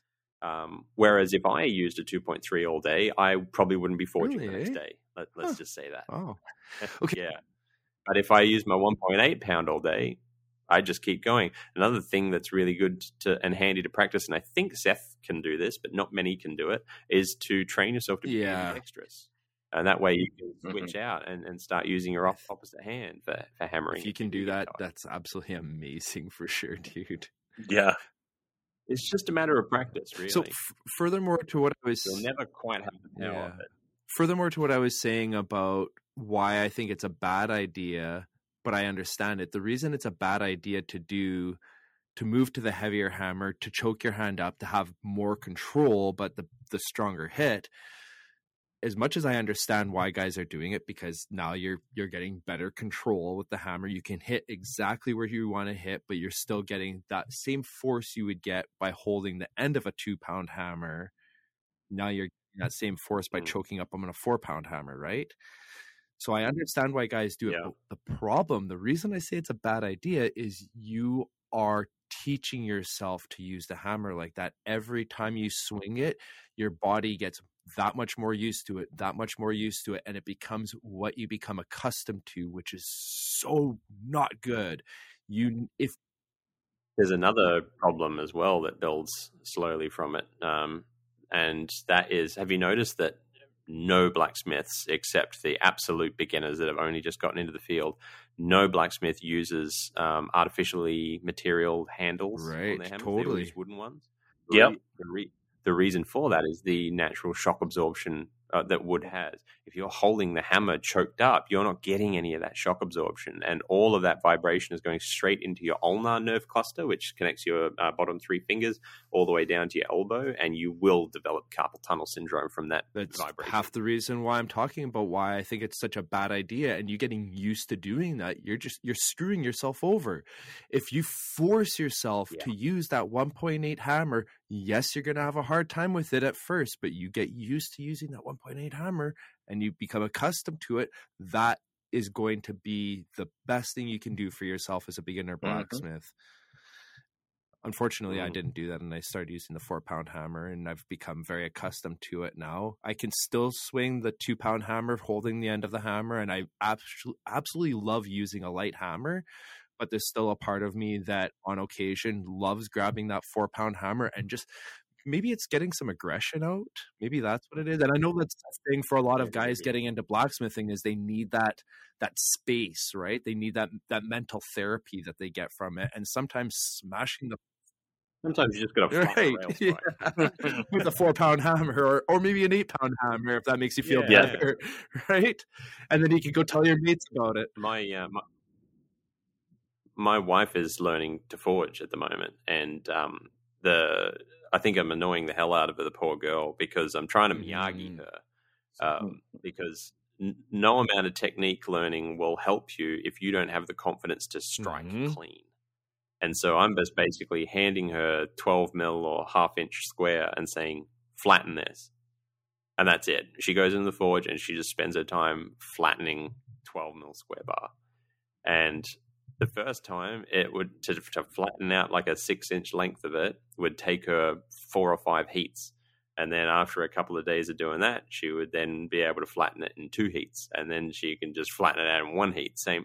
And it's because she's getting that confidence, because no matter how much technique you learn, if you can't cleanly and firmly and confidently strike and know that the hammer's going to land where you've aimed it and where you want it to hit, and it's going to rebound in the right way, and you feel the hammer in your hand, you feel the feedback between the hammer and the anvil, you get your body moving in the right way so that you don't tire as quickly. Until you've got just that down, there's no point learning technique. Yeah.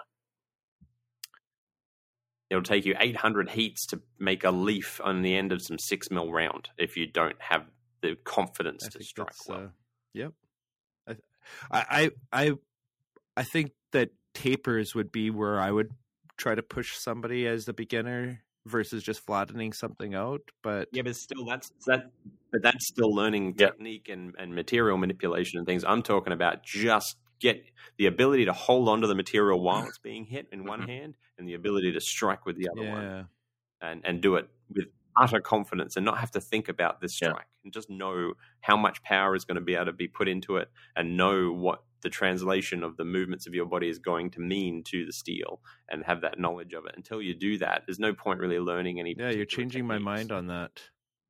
Maybe a lot of beginners I see, they want to get in and start making stuff. And totally, I totally get that. Because you learn a new craft and you want to be able to see something for it, but you'll only be able to do like a day of forging until you've got that confidence to strike. So my brother and me are so freaking different. It blows my mind, man. I don't get it. He's gotten into pharmacy. He wears, he dresses nice every day, has to shave and look good. And he's into business and talking with all these business people. He's got into property development kind of stuff. So he's doing all that kind of stuff. Meanwhile, I'm a mechanic kind of guy. I'm always wearing dirty clothes. I talk shop talk. Every second word out of my mouth is an F-bomb and stuff like that, right? And then on the same hand, I'm like, I'll have a few beers on the weekend and just enjoy some time in the shop relaxing. My brother, nope, we got to go to a rave and have a real good time. And I'm just like he's going out to BC for the big rave that happens in BC. Shambhala? Shambhala, yeah. And I'm like, yeah. Seriously, dude, you're fucking 40, man. Like, what the fuck? Yeah. Go ahead, dude, whatever. But I brought him into the shop one time before, and I was trying to teach him how to do tapers, and he was struggling. And now I'm thinking to myself, fuck, I should have just told him, just flatten it. Just fucking weigh up on it. Just make it flat, dude. Make sure you hit the fucking hot steel, not the hard steel, not the cold steel. And oh, God. Oh, I cringe so bad. That anvil I sold today, the guy asks me if he can drop a ball bearing on it. And I'm like, well, totally, dude. Yeah, of course. Let's do it. So he turns around, grabs a ball bearing and a hammer. And I'm like, what is he grabbing the hammer for? And he goes to the anvil with the ball bearing and then hits it with a hammer. And I'm like, whoa, what are you doing? You hit a fucking anvil with a hammer, dude. Like, what the fuck? Oh. I went to go do it again, and I put my hand in the way and stopped. And I'm like, no, the ball bearing, man. Yeah. That works. Oh. He's going to listen to the podcast and cringe. That was you, dickhead. That was you. No, he's not a dickhead. He's learning, right? He's learning. That's all. I'm kidding. I'm kidding. But that's that thing. People will hear something and they'll just parrot it without bothering to learn why or understand the thing. They just will hear somebody say it that they respect or they look up to, and they're like, all right, I'm going to take that and I'm going to put that into the facts file without ever bothering to question it or understand it or learn why. I've heard the knife test where somebody orders a custom knife, they put it in a vise, they put a snipe on it, and they bend it 90 degrees. Then they go back to the maker and say, yeah, it didn't bend back. No, that's not the test, you jackass. It's... Oh, did you guys ever hear the story of Karl Royer with the mammoth ivory handle? No, I want to say yes, but you're familiar with Karl Royer, I assume. Are you Nick? You know who Karl is? No. Oh my gosh, Karl Royer is arguably the best and most skilled knife maker in the world. Arguably, I mean there are many incredible makers out there, but like if you had to pick one and say that this person's at the top, Karl Royer is probably it. Let's say there's a good case for it. For the people that are known, there's probably some people we don't know of, right? Oh yeah. Sorry. But like it's like chronologically, just wait a while. Karl improves so fast that it just true. he found his gift. He found his calling. So he made a beautiful knife that had ancient mastodon ivory handle on it. And somebody bought it. And let's say Kyle's knives sell for vast amounts of money, usually five figures or more. This person bought this knife, took it home, and decided, no, he didn't use it. He decided, I want to know if this is real mammoth ivory. So he took it over with a hammer and smashed that mammoth ivory handle off of it to see if it was real mammoth ivory, saw that it was, and then took it back to Karl Royer and said, that was my fault for doubting you. Could you rehandle it with more mammoth ivory, please? And Kyle was like, oh, what the hell did you do? This beautiful piece of never again seen mammoth ivory. Customers are weird. Oh, man. Yeah. The thing is, though, man, when you got money, does it matter? There's a certain amount of money you can have in this world where stuff like what? That's like saying and shoot extinct animals for crying out loud. People have no respect. Whoa! It's shooting extinct animals. What? Tell me, shooting animals that are going extinct. Like what animals are you referring to? Oh, no, you know what? Rhinos?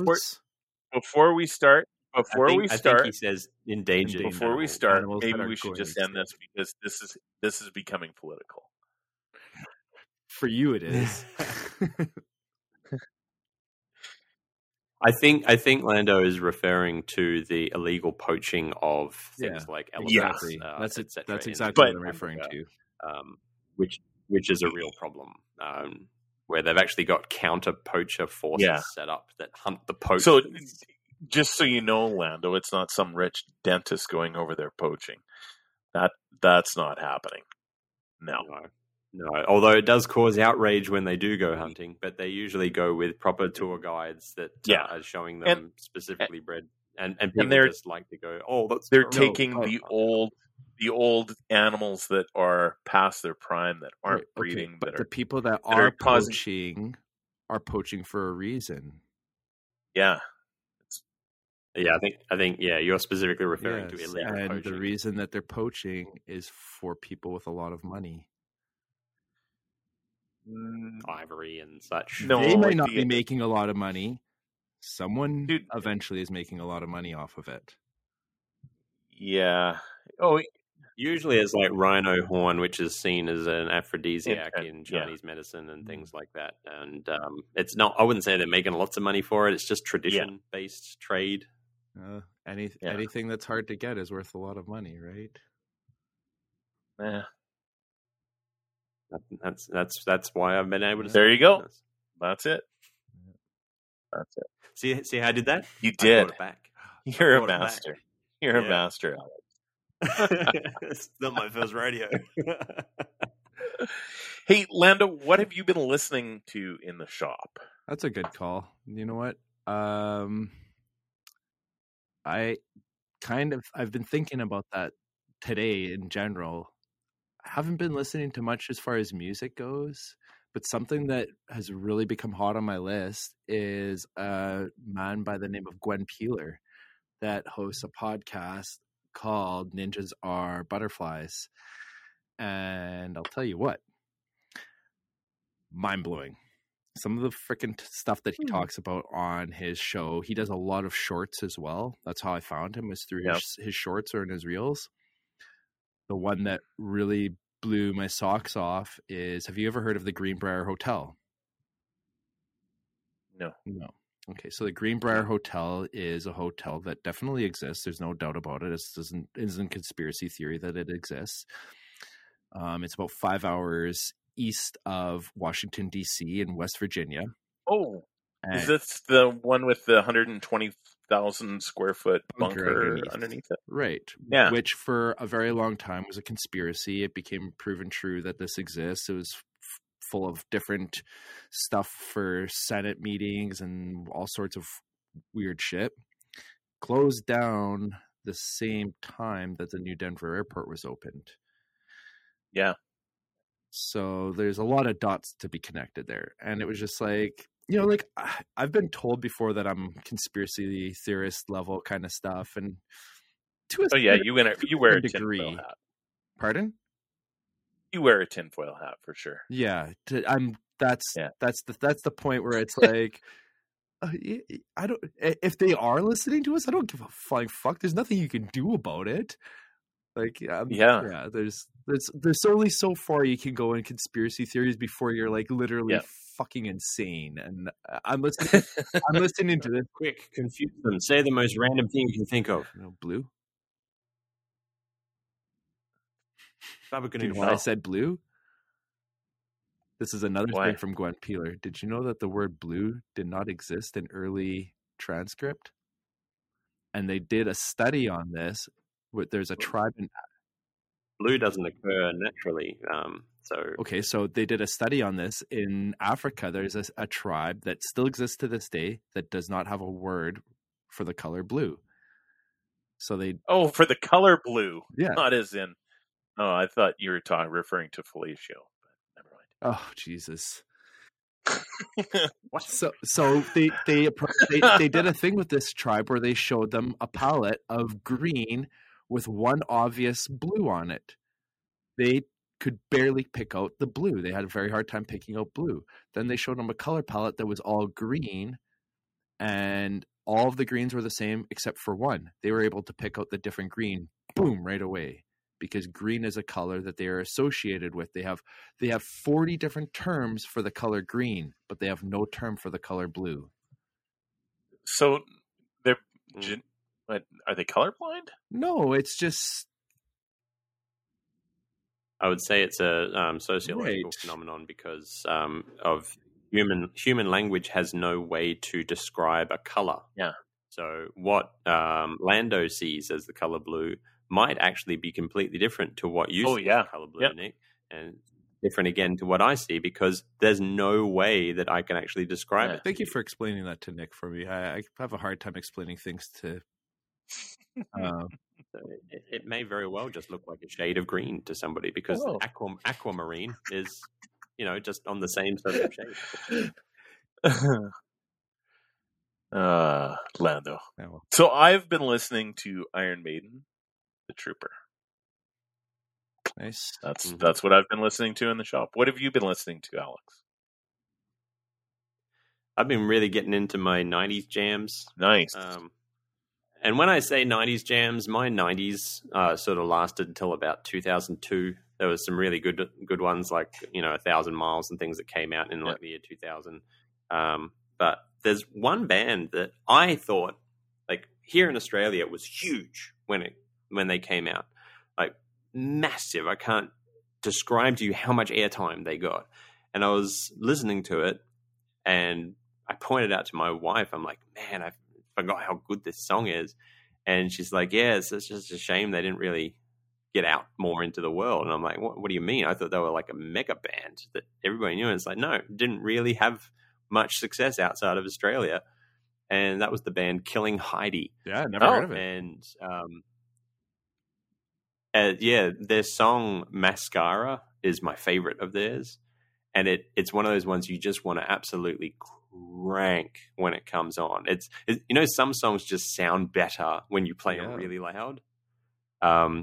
Mascara by Killing Heidi. It was one that I'd never thought to bring up before on like Forgecast Song of the Week or anything like that because I just assumed everybody knew about it because it was so big. If you're an Australian, you know that song. But if you're not an Australian, you might not. I just added that to my playlist. I'm gonna. This is one of the reasons why I love doing this segment so much, and why I've always loved. We picked this up from you guys. If no one's figured that out, but I think I've fully admitted that when I started doing it, that I'm taking it from you guys. I even asked you guys if you were cool with me doing it, and you and Sam. Yeah, I said no. We did it anyway. I do that a lot, actually. You and Sam always aimed to bring up music that's not really known about. You know, like, yeah, we listen to weird stuff. Yeah. Like we weren't trying with that. We just the stuff we listen to weird stuff. Sam and I are both massive eclectics when it comes to music, and so our playlists vary. I listen to everything from classical to folk rock to death metal to speed metal to nightcore to everything. Like I love it all. I just love music. Just out of curiosity, have you heard of the Tragically Hip? I've heard of them. I don't listen to them regularly. You see, that's a band that was massive in Canada, and kind of trickled down into the States a little bit. Yeah, little bit, but really didn't go anywhere else. They turned into a Bare Naked Ladies. No, not the Bare Naked Ladies, is for sure. Absolutely beyond saddening, because easily trumps Bare Naked Ladies, like 10,000%. Well, Crash Test 100%. Who? Another Canadian band that's wonderful. Crash Test. No, I know who they are, but compared to the Tragically Hip, who? Even Rush. Crash Test even W's. Rush. I'm like, seriously? Yeah, Rush. Over Tragically Hip? Oh, man. I was listening. I had Rush's 2112 album on loop for like 4 days a while back. Just... That's just that is a masterpiece, a genuine masterpiece. I feel like that about certain Tragically Hip albums, is I could have them on loop and just, Trouble in the Hen House. Really? Trouble in the Hen House. You could just listen. Yeah. That's not one of the ones I would pick. It was actually it was Lando who introduced me to Tragically Hip. Oh, yeah. There you go. 100 episodes ago. Yeah. Yeah, I didn't. I looked them up afterwards, and I didn't really vibe with them, to be honest. Not really my style, but that's music. Yeah, you have to find they changed their style quite a bit from when they first started to when they ended. They did a Led Zeppelin. Every album was different. Actually, you know what? Road Apples. That's the one I would go to. Just listen to Road Apples. Yeah. Yeah, listen to Road Apples. That's the one that will get you into the Tragically Hip, and then Trouble in the Hen House will just Up to Here is another one that had me really good. Up to Here is really good. Their first, not their very first album, their first album, you can tell it was their demo album, right? It's got the original version of Highway Girl on there, dude. Okay, the Highway Girl, New Orleans song that they did live, where he starts talking about New Orleans in the tank. You can't fucking beat that song, dude. That is like isn't it funny the sort of patriotic, nationalistic outrage that you feel when you discover that something that is so beloved to you is unknown outside of your own country? Yeah. And you're like, I need to get this shit fixed, dude. Move mountains, something to make everybody see them. That's right. Yeah.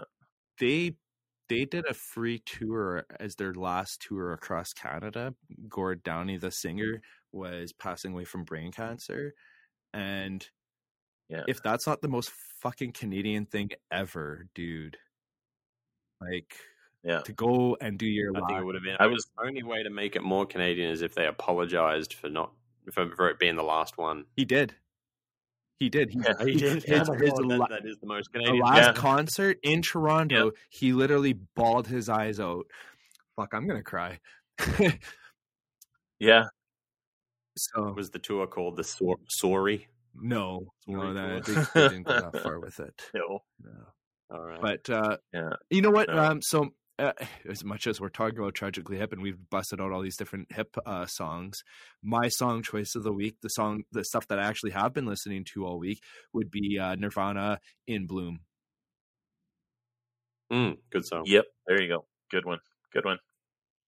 Yeah, and you know, silly us, hour and 50 minutes into the episode, we haven't brought up Maritime Knife Supply yet. What the hell's going on, dude? I just put in an order with Maritime Knife Supply, and guess one of the things that I ordered?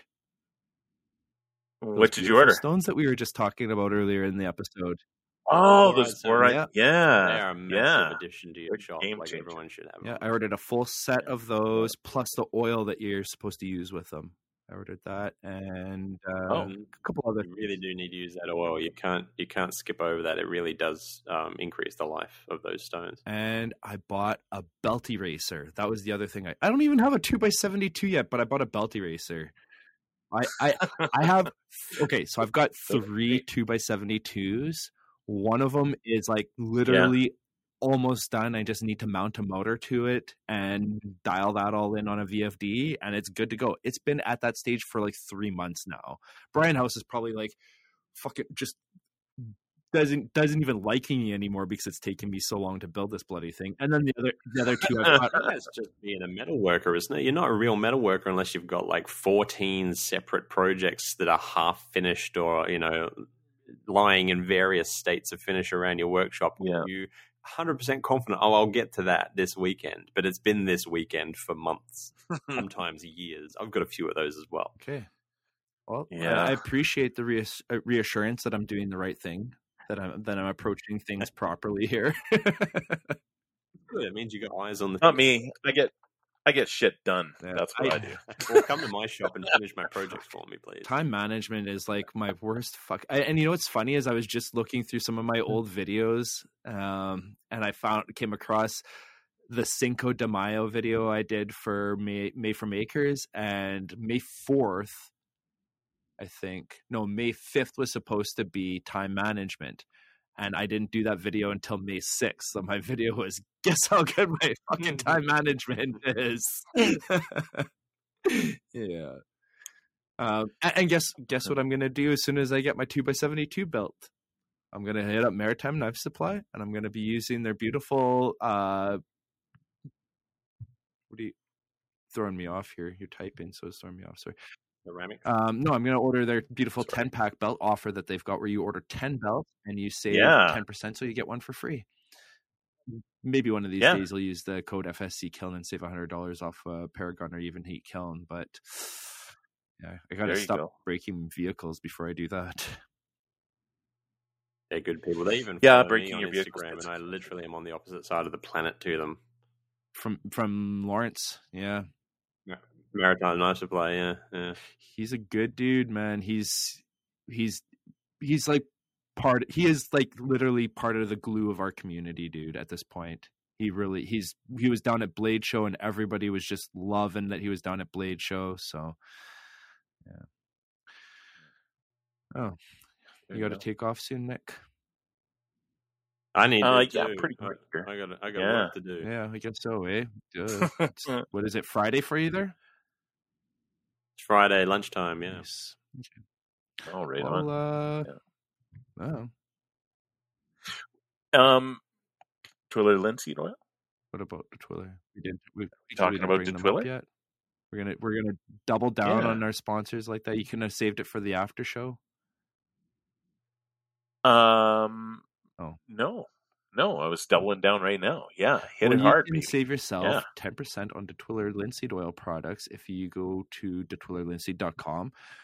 Check out their beautiful array of products. I highly recommend their flax wax. It's a 50-50 mix of, don't quote me on that. It might not be quite 50-50. It's a beautiful mix of beeswax and linseed oil. Patented mix. I like it. Thank you very much. That's what he said. Yeah. So Alex is going to start reading our sponsor reads from now on. We're going to reach out to him and get him to do the ads really for us. It goes on a really good idea. My buddy Anthony Spaghetti Sauce. Wonderful stuff. Okay, so I got to tell you this little story. So we went. I didn't even finish the fucking read, dude. I'm sorry. Go ahead. I said everything needs to be said. Well, no, because there's a code you can use. Yeah. You forgot to tell them about the code, Alex. Yeah. If you use the code ForgeChat10, that'll save you $10 or 10% on orders $50 or more. And this is like this is all natural product, seed and ground, taken out of the ground after it's grown, seed pressed in all by the same dude, and milk to the bees himself, 100%. Tiny bee adders. How it goes, man. That's how it works. You know it. Okay, so what do you got to tell me, fuck? 100%. Maybe, yeah.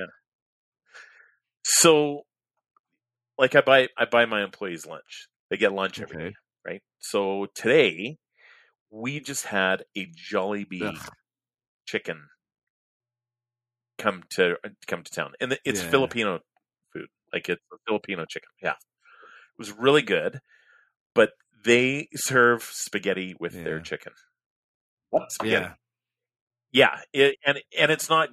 Sweet sauce. It's like ketchup. Yeah, it's like gross. Ketchup. Yeah. And there's cut up wieners in it.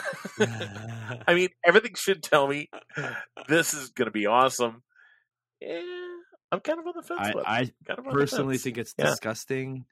Some of the people that I work with absolutely love Jollibee.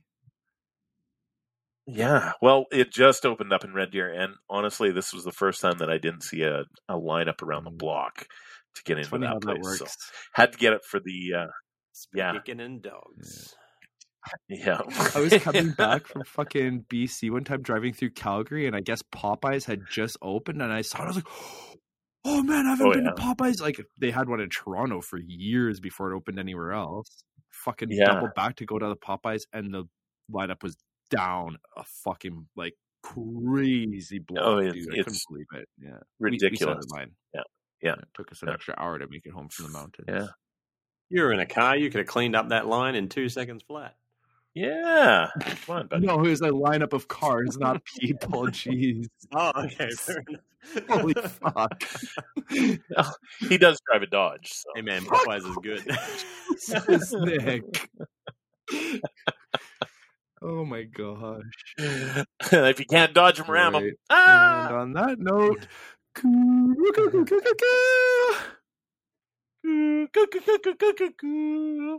good day.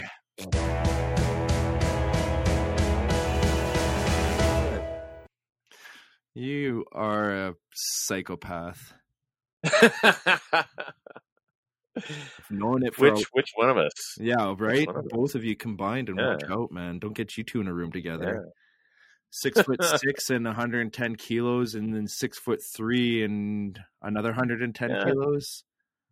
Yeah, 300 pounds. Yeah. So that's actually closer to 140 kilos. About 125, 130. Yeah. Ouch. Yeah. You two would hurt people. Yeah. Don't piss you off. But I'm a lover, not a fighter. I believe in the struggle. I felt differently. The only way we hurt people is we break hearts. No. Yeah, that's right. I felt differently when I started bringing up the hunting thing there. You were like, you were getting mad. I wasn't getting mad. I'm just. You were offended. No. You wouldn't like him when he's angry. Yeah. If you thought that's mad, you have not seen mad. Yeah, no, I think that it's a political thing that's been gone over time and time again. And honestly, a lot of Africa has really hurt their conservation efforts because of the end to ethical hunting. I have a love for hunting, dude. You realize that, right? No, I do, but the common script is that, the big bad hunter goes out and, carelessly kills that poor little lion. Right. Well, that lion is at the end of its life. It can no longer breed, but it's still fighting with all the younger lions, and it has to be taken out. I can settle this with one line that people just need to remember. Yeah. Poaching is not hunting. Right. Yeah. I agree. Poaching is a problem. Yeah. Poaching is a proper problem. And you know what? Yeah. Hunting is what I was going off of actually doesn't necessarily mean hunting. What I'm referring to is people doing crappy things, really shitty things, including fucking human trafficking in the name of making money. Yeah. Oh, yeah. It's sickening. Well, there's a lot of people out there that don't have fucking morals, and it's absolutely disgusting. Yeah, it is. It is. And you know what? Hey, I'm making knives as fast as I can. Like, we'll sort them out. Me too, man. Me too. No, that's not true. Knives are just tools. They're tools. Yeah. They're, not letter openers. They're people openers. Wow.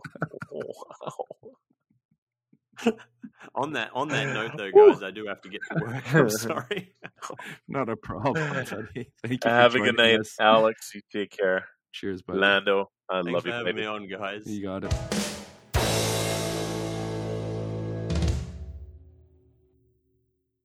Actually, I just made some coffee. You give me 2 seconds. Is that cool? I'm just going to go grab my cup. I totally forgot about it sitting on the counter. Talking about emphasis. Yeah. How you doing, Alex? You're a Canadian as well, Nick. Yeah. It's 6 p.m. here where I'm at. Yeah. So, yeah, ready for dinner. Actually, I'm reading a very interesting article. They've, for ages, I come from the little island of Tasmania, south of mainland Australia, and for ever they've thought that Tasmania actually broke off from the bottom of mainland Australia. Mm-hmm. And they found out that it didn't. It broke off from Canada. Oh, really? Back when all of the continents were together in a it broke up in sort of like a splitting motion. And the island of Tasmania actually came around the outside and ended up there. And the way they found it out is that there are rock formations on the coast of Tasmania that are only found in one other place in the world, and that's near Vancouver. No way. That's pretty cool. Yeah, which is why our climate and everything is kind of very different from the rest of Australia. It's much more like Canada. Well, and really that's more to do with where you are in the world, right? You're closer to the South Pole than most of Australia. Yeah, but what happened is we've got the same sort of biosphere as you guys, and then ended up on the opposite side, but about the same distance from the equator. And so we ended up being pretty much just like Canada. It's kind of cool. Yeah.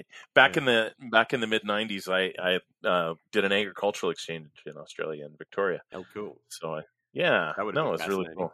Is there a ski hill in Tasmania? Oh yeah. Yeah. No way. Yeah. Sorry, I didn't mean to interrupt. No, there you go. That's all good. What were you going to say? The Australian women loved me. It was, that Canadian accent, it was, I really enjoyed my time in Australia. That's all I have to say. Canadians fit in here a lot better than Americans do. Definitely. And you know what, as soon as you make it very clear to, the typical Aussie that, no, I'm Canadian, not American. They're like, okay, we like you now. Yeah. I think there's a worldwide view about that, to be honest. It's mostly that Australians really like things to be relaxed and quiet, which is very, very Canadian, whereas Americans like things to be loud and intense and dramatic all the time, and it just clashes with the Australian vibe. It's kind of weird, though, because the group of Australians that I hung out with snowboarding were fucking gnarly, dude. That's probably why they weren't here. Yeah. Should we get this show on the road or what? What do you say? That's about time. Yeah, let's freaking roll. So. Yeah. Okay. Alex, start us off with a good day.